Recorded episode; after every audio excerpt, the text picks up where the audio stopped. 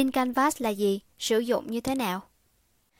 Lean Canvas là một công cụ giúp xây dựng chiến lược kinh doanh một cách đơn giản và nhanh chóng. Khi áp dụng Lean Canvas, chiến lược kinh doanh của một sản phẩm sẽ được trình bày trong một trang duy nhất.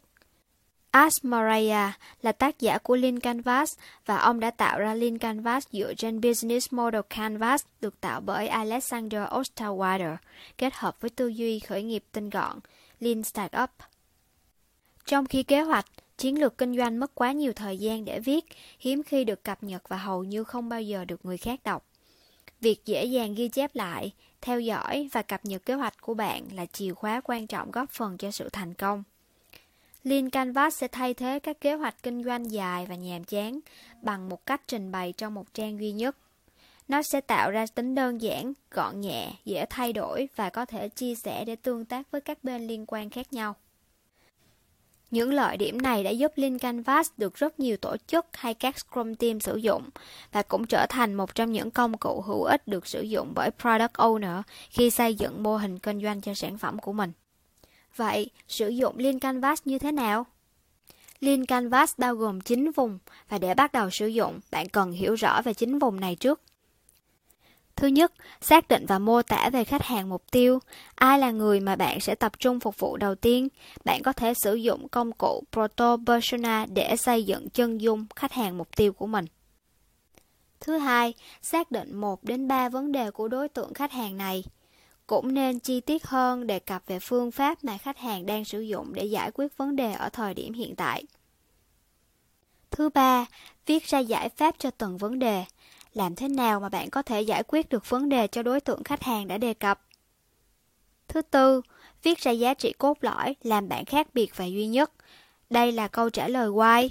Tại sao bạn có thể xây dựng sản phẩm hay chức năng đó? Điều gì làm sản phẩm của bạn trở nên khác biệt với những sản phẩm khác trên thị trường? Nên được viết ra một cách ngắn gọn và xúc tích. Nếu Lean Canvas này được sử dụng để xây dựng một startup thì phần này còn được xem là trái tim hay còn gọi là vision của startup hay product đó. Thứ năm, xác định một vài kênh bán hàng hay tiếp thị.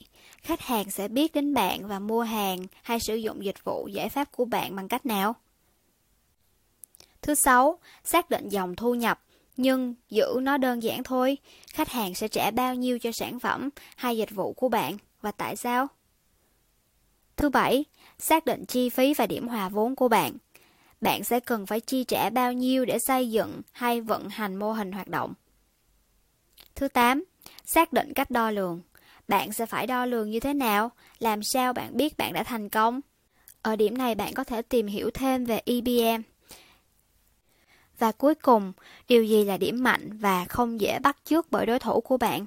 Hay làm sao để bạn bảo vệ mình khỏi việc sao chép từ đối thủ? Bạn có thể chuẩn bị một bảng lớn vẽ lên hình như minh họa hoặc dùng một bức tường trống và in lên canvas template dán lên đó. Sau đó, bạn và nhóm bắt đầu thảo luận, chia sẻ và điền thông tin từ vùng số 1 và kết thúc ở vùng số 9. Một vài lưu ý khi sử dụng Lean Canvas. Công cụ này giúp bạn xác định và tạo ra chiến lược kinh doanh tốt nhất có thể, nhưng nó không phải là vạn năng, nên khi bạn sử dụng, chú ý những điểm sau. Thứ nhất, tìm hiểu rõ về công dụng và cách sử dụng trước khi áp dụng. Thứ hai, phải liên tục kiểm tra và thay đổi theo tình hình thực tế. Thứ ba, luôn luôn chia sẻ nó với các bên liên quan. Thứ tư, mời gọi sự đóng góp và sự cùng xây dựng để có thêm ý tưởng, tránh duy ý chí. Thứ năm, nếu bạn là Product Owner, việc mời gọi các bên liên quan và Scrum Team cùng tham gia thảo luận và xây dựng Lean Canvas sẽ là một điểm mạnh, giúp cho bạn có được nhiều ý tưởng, tăng cao tính minh bạch. Nếu cần, Scrum Master có thể facilitate và đây có thể là một phần của một buổi backlog refinement. Thứ sáu, sẽ có những vùng hiện tại làm bạn bối rối, không biết trả lời thế nào. Đây là một cơ hội tốt vì việc này thể hiện bạn đang không có đủ dữ liệu hay thông tin và bạn cần nghiên cứu hay thu thập thêm thông tin, dữ liệu để giúp có câu trả lời. Thứ bảy, vùng 1 và vùng 2 có thể thay đổi thứ tự trước sau cho nhau, tùy vào cá nhân bạn cảm thấy thoải mái với việc bắt đầu từ vùng nào trước. Thứ 8, vùng 6, 7 cũng có thể thay đổi thứ tự trước sau cho nhau, tùy vào cá nhân bạn cảm thấy thoải mái với việc bắt đầu từ vùng nào trước. Thứ 9, bạn nên bắt đầu thu thập thông tin và điền vào từng vùng theo thứ tự từ 1 tới 9.